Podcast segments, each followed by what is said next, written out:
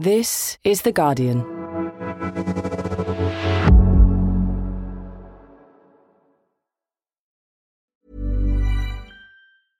Finding your perfect home was hard, but thanks to Burrow, furnishing it has never been easier. Burrow's easy to assemble modular sofas and sectionals are made from premium, durable materials, including stain and scratch resistant fabrics. So they're not just comfortable and stylish, they're built to last. Plus, every single Burrow order ships free right to your door. Right now, get 15% off your first order at burrow.com slash ACAST. That's 15% off at burrow.com slash ACAST.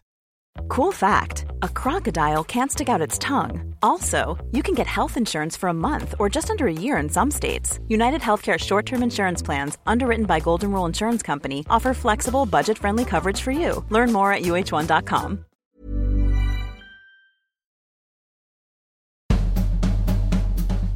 Hello, I'm Joni Grieve, in for Jonathan Freedland, and I just wanted to bring you a teaser of what we discussed on this week's Politics Weekly America. It's all about why some Republicans are flirting with QAnon conspiracy theories. To discuss all of this, I spoke to Alex Kaplan. He's a senior researcher at the left leaning nonprofit organization Media Matters. He focuses mainly on social media misinformation and disinformation and online extremism. Alex, as I said earlier, we've t- actually talked about QAnon on this podcast before as it relates to individuals like Marjorie Taylor Greene, but also its role on what happened on January 6, 2021, when a mob of Trump supporters staged an attempted insurrection on the Capitol. The January 6 committee is still working to find out exactly what happened that day. But what do we know about QAnon's influence on the January 6 attack so far? The QAnon community played a significant role spreading false voter fraud claims after the 2020 election. There were, uh, besides the fact that there were multiple QAnon supporters that were participated in the insurrection, so they, they played a significant role. There was a group of figures that were inflaming Trump's voter fraud grievances, that were meeting with Trump, acting kind of on his behalf, that were influenced by QAnon. They had heavily heavy QAnon ties. So Sidney Powell, Michael Flynn, Patrick Byrne, but Sidney Powell, she was citing QAnon figures. Morning. Sidney Powell, one of the lawyers who pushed false election fraud claims for former President Trump, is now moving to dismiss the $1.3 billion defamation lawsuit against her from Dominion Voting Systems. Citing QAnon claims in her lawsuits, Michael Flynn had taken a QAnon oath. A former U.S. Army Lieutenant General and former National Security Advisor appearing to endorse a military coup here in the United States. Trump won.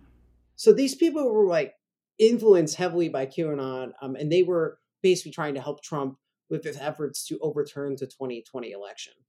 As Judge Jackson's hearings were uh, unfolding, there was also another story that we were learning more about involving another Supreme Court justice, uh, Clarence Thomas, and specifically his wife, Ginny. The January 6th Select Committee has obtained more than two dozen text messages between President Trump's former chief of staff, Mark Meadows, and Ginny Thomas, the wife of Supreme Court Justice Clarence Thomas. Ginny Thomas is a conservative political activist, and she had an in depth text exchange with Donald Trump's former chief of staff, Mark Meadows, after the 2020 election.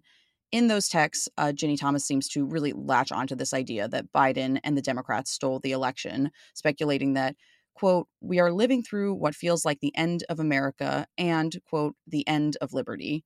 So, what did you make of this story? I know Ginny Thomas had, you know, was a conservative activist and had pushed some claims in the past. Uh, I was not aware of her uh, directly invoking, I would say, QAnon stuff before, but she did claim stuff about like, you know, Democrats maybe going to Guantanamo's. That that that, that sounds QAnonish.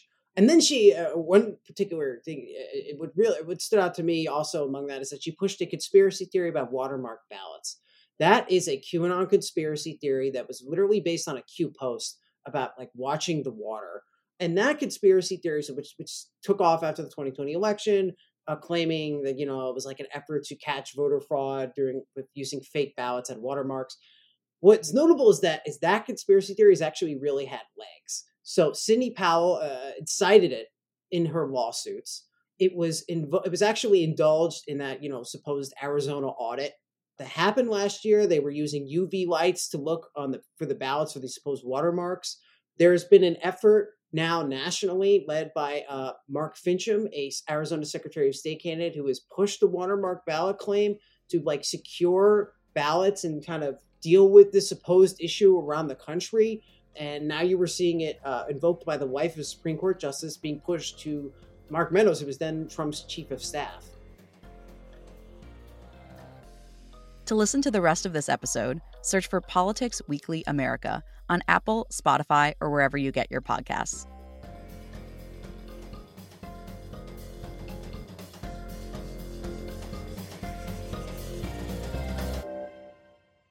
This is The Guardian.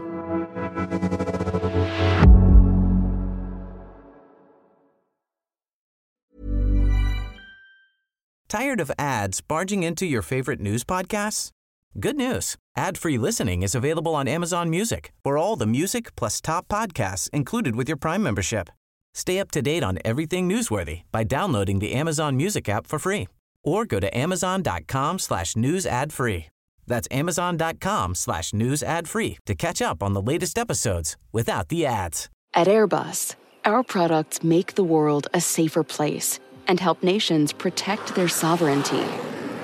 Whether it's air ambulance services at home or evacuations overseas, our technology protects citizens, safeguards security, and aids responses to crises. At Airbus, we're pioneering sustainable aerospace for a safe and united world. Learn more at airbus.com.